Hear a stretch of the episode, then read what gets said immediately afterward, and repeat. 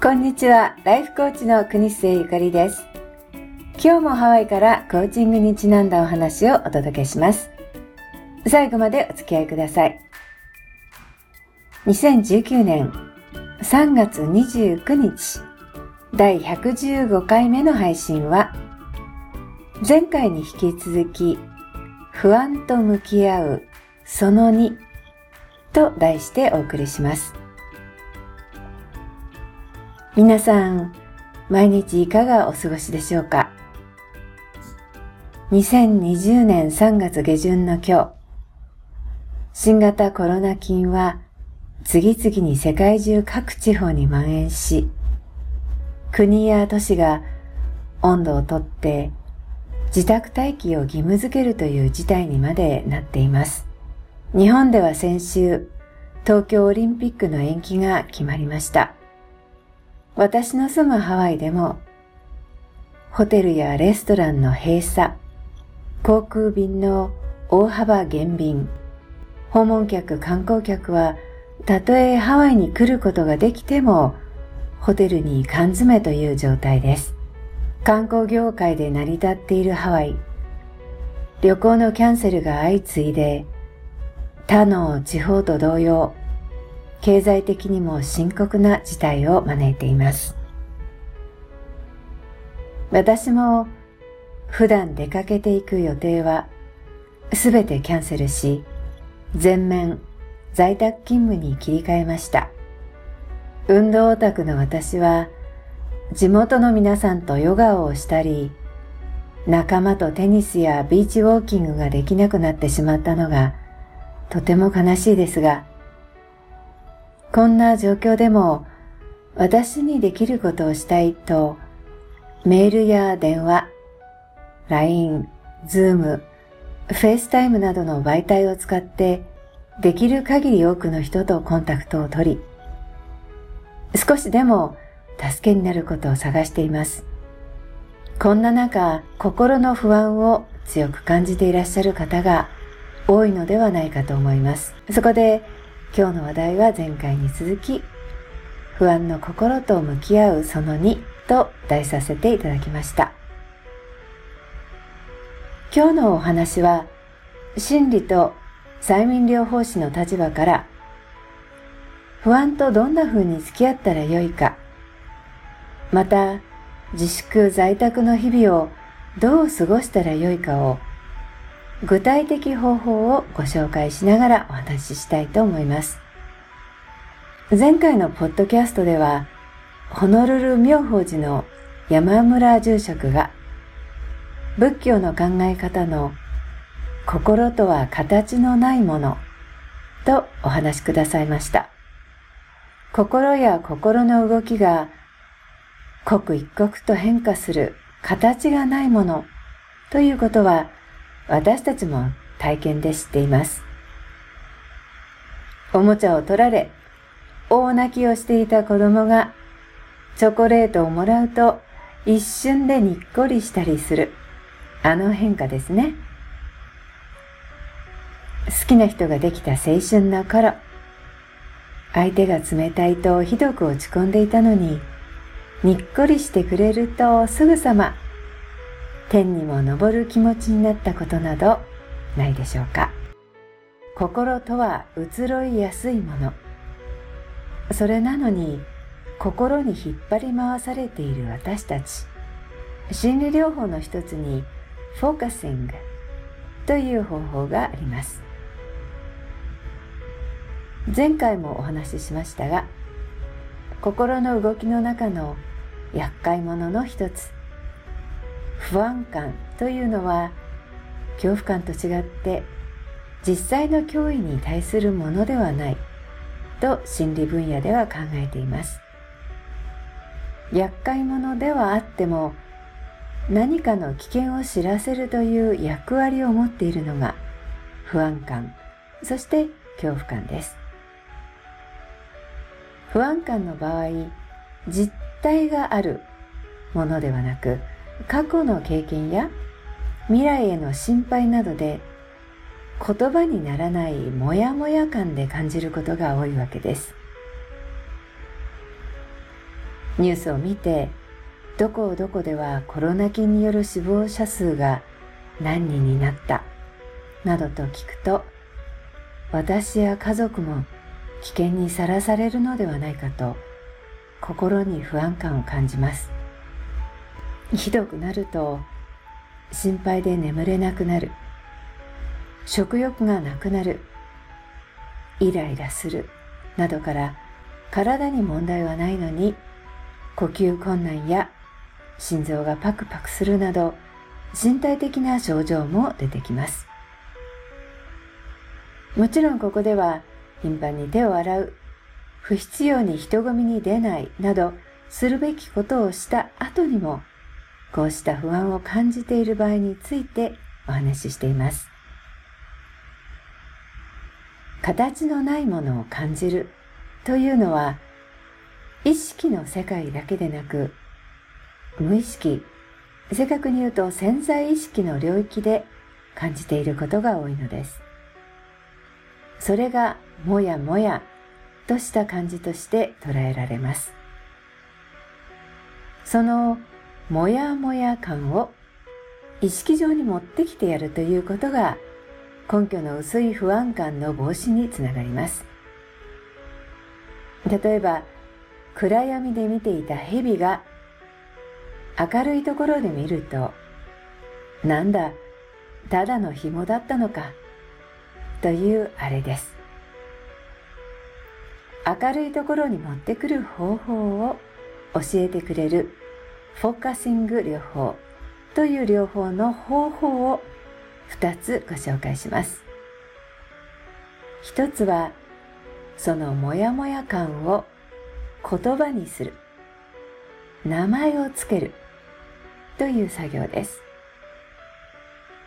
蛇かな？いや、ロープかもしれない。などと表現し、怖く感じているな、と潜在意識から意識の明るみに出してやるわけです。蛇は危険かもしれなくても、ロープは怖くない、と自分にはっきり意識をさせるわけですね。難しければその不安感を形で、サイズで、色で表してみるという方法もあります。例えば、ふむふむ、私の不安感とは、うん、灰色がかった黒。5センチくらいの重い塊のようだ。なんてイメージで描くという方法です。心理療法の中には、このイメージを動物に例えてみる。別の人格を作って名前をつける。映画のようにスクリーンに映し出してみる。などの方法をとることもあります。この塊や動物、別の人格と対話をするというセラピーまであります。トレーニング中このセラピーを受けたとき、私の心の中の不安感は、ちょうど猫の吐き出す毛玉のように感じました。それで、心の中の毛玉と対話をするという、ちょっと変わった体験をしました。英語のセラピーだったので、セラピストに誘導されて、毛玉ならぬヘアーボールとの対話でした。もしもしヘアボールさん、どうしてあなたは私の中にいるんでしょう？と、こんな具合です。このセラピーでは、私にとっては大変面白い気づきがあったので、今でも場合によっては大変有効な方法だと思っています。潜在意識にある不安感を表面に持ってくる。もう一つの方法は、身体的体験、つまり体の感覚に意識を向けることです。緊張すると歯茎がキリキリとしたり、怖くなると首がすくんだようになるなんていうことがありますよね。あなたの不安の心は体ではどこに存在する感じがしますか？肩ですか？溝落ちのあたりですか？こめかみ？心臓ですか？心は実体がないとしても、体は実体を感じています。不安感は体のどの部分が引き取って感じてくれているのでしょうかそれはどんな感じでしょうフォーカシングではこの感覚をフェルトセンスと呼んでいます。セラピストが質問をして言葉にならない感覚、そして体感を少しずつ言葉というシンボルで表すプロセスを踏むんです。言葉で表現できない場合、絵、映像、箱庭、体の動き、ダンスなどを使う場合もあります。こうしたやり方は自分の心の動き、体の感覚に意識を持つ、アウェアネスを持つという意味で心と向き合うとても有効な方法です。私がヨガを教えている理由の一つに、心や頭より体はとても正直に潜在意識を表してくれると感じる点があるからです。体が解放され、血液の循環が良くなり、呼吸が安定してくると気分がなんとなく良くなるというのは皆さんもよく体験されることだと思います。不安も心配もあなたの存在を守ろうという潜在意識の大切なお仕事です。不安を感じることを嫌だなぁと罪悪視するだけでなく、時々は赤信号ね、うん、ありがとうというような気持ちを持つといいかもしれません。さて次には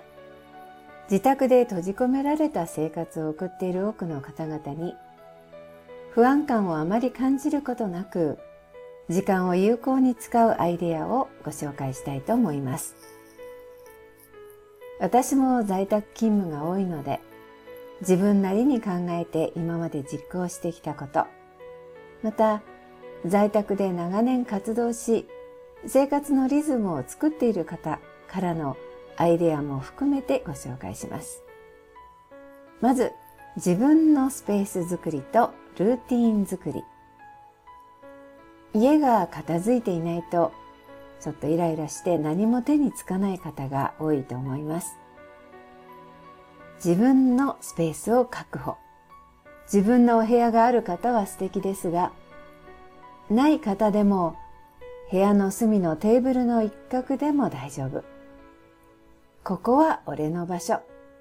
私の空間というところを作ってください。次は毎日のルーティンを考えること。きちきちする必要はなくても、まあ、朝はだいたい同じ時間に起きて、服を着替え、髭を剃ったりお化粧をしたり、ちょっと外出する感覚でシャキッとさせる。時間割を作れる人はごさんやご家族の方と協力してスケジュールを作ってみる。朝ごはんはだいたい何時頃午前中はこれとこれ。お昼もきちんと食べて、午後はできればこれ。運動はこれくらいの時間。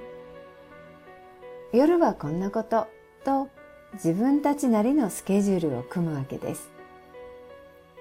休校になってお家にいるお子さんたちと一緒に時間割作りも楽しいですよね。在宅だと曜日も定かでなくなります。月曜日はこれ。水曜日はこれ。週末はこんなこととざっくり決めておくと安定感が得られます。ウイルスにコントロールされた不自由な生活なのではなく、自分が積極的にやることを選んでいる生活という見方ができるのです。また、体を動かさないとストレスは溜まりやすいという傾向があるので、できるだけ歩く、ストレッチ、ダンス、何らかの運動をする。外で運動が無理な場合は、ビデオでエクササイズをするなど、自分にやりやすい方法を工夫します。できる人は、週4日間ぐらいは30分以上の心拍数を上げる体の動きをすること。それがきつい人は、週3日、1日5分でも10分でも、ストレッチから始めてください。座ってできる椅子ヨガの無料ビデオのリンクをこのポッドキャストにつけておきます。不安感をコントロールする方法としてミニプロジェクトを組むという方法があります。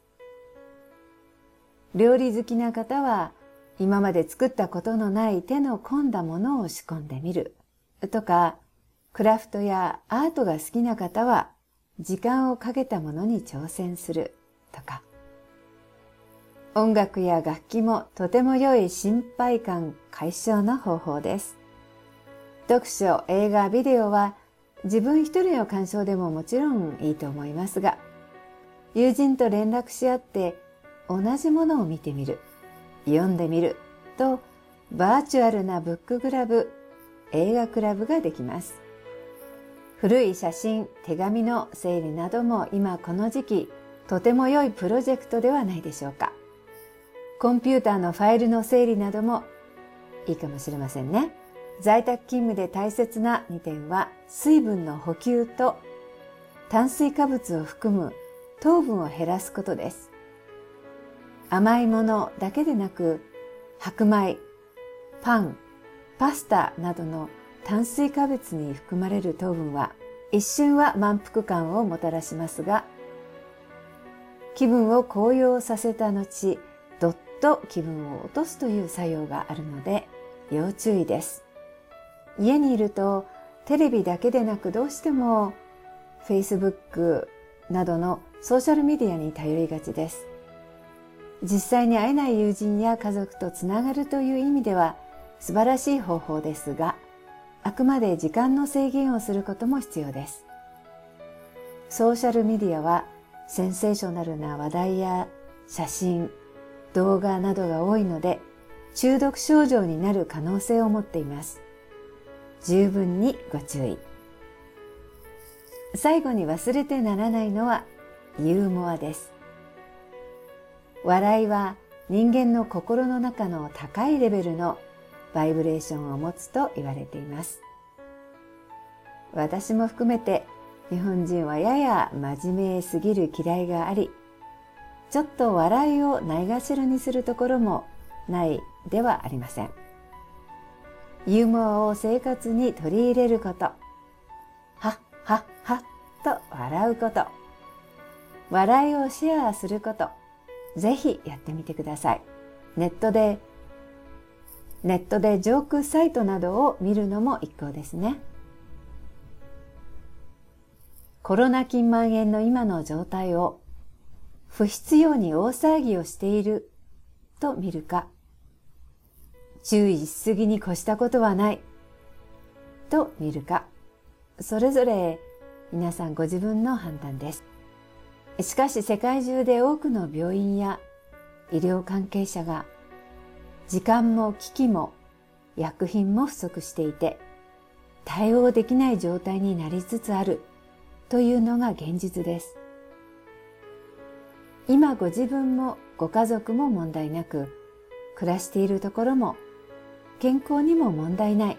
供給も足りているというのであれば、その分を不足している地域にシェアすることもできます。あなたが健康なら、それが他の人の健康にもつながるのです。同じように、あなたの心が健康なら、その心の健康を他の人にシェアすることができます。私はライフコーチや催眠療法の合間に電話による医療通訳もすることがあるので、最近はコロナ菌関連で日英英日の翻訳を必要とする方々が大変増えました。ハワイやアメリカ本土だけでなく、イギリス、香港、カナダ、その他の諸外国からなども電話通訳の依頼を受けます。クルーズ客や乗組員乗員から翻訳通訳の依頼も増加しました。新型コロナウイルスの蔓延する今、心の不安は多かれ少なかれ、あなたも私も皆が感じていることです。私たちがそれぞれ少しでも健やかな心の状態が保てれば、地域やコミュニティのサポートができます。近所の人の買い物をしてあげることもできます。キャンセルになってしまったクラスやお稽古ごとの先生に前払いのお月謝を払うこともできます。お気に入りのレストランのギフトカードを買って将来使うように協力することもできます。本当に困っている人たちへ自分にできることをしてあげませんか？私にできることも限られているので、あれもこれもはできませんが、自分と家族の健康管理、心の健康管理は最低限したいと思います。そして自分の頭のハエが終えたら、大切な友人たち、地域の人たち、ポッドキャストを聞いてくださっている視聴者の方々に、少しでも自分の知識や学んだことをシェアしたいと思っています。皆さんももしこんなアイディアがあるとか、こんなところで困っている人がいるとか、何でもシェアできることがあれば、ぜひお寄せください。お待ちしています。この状態が世界中で速やかに改善され、このポッドキャストを後で聞き直して、あの時は大変だったけれど、みんなで協力し合えて乗り切れたよなと言える日が近々来ることを祈っています。手をよく洗い、心も体も健康に暮らしましょう。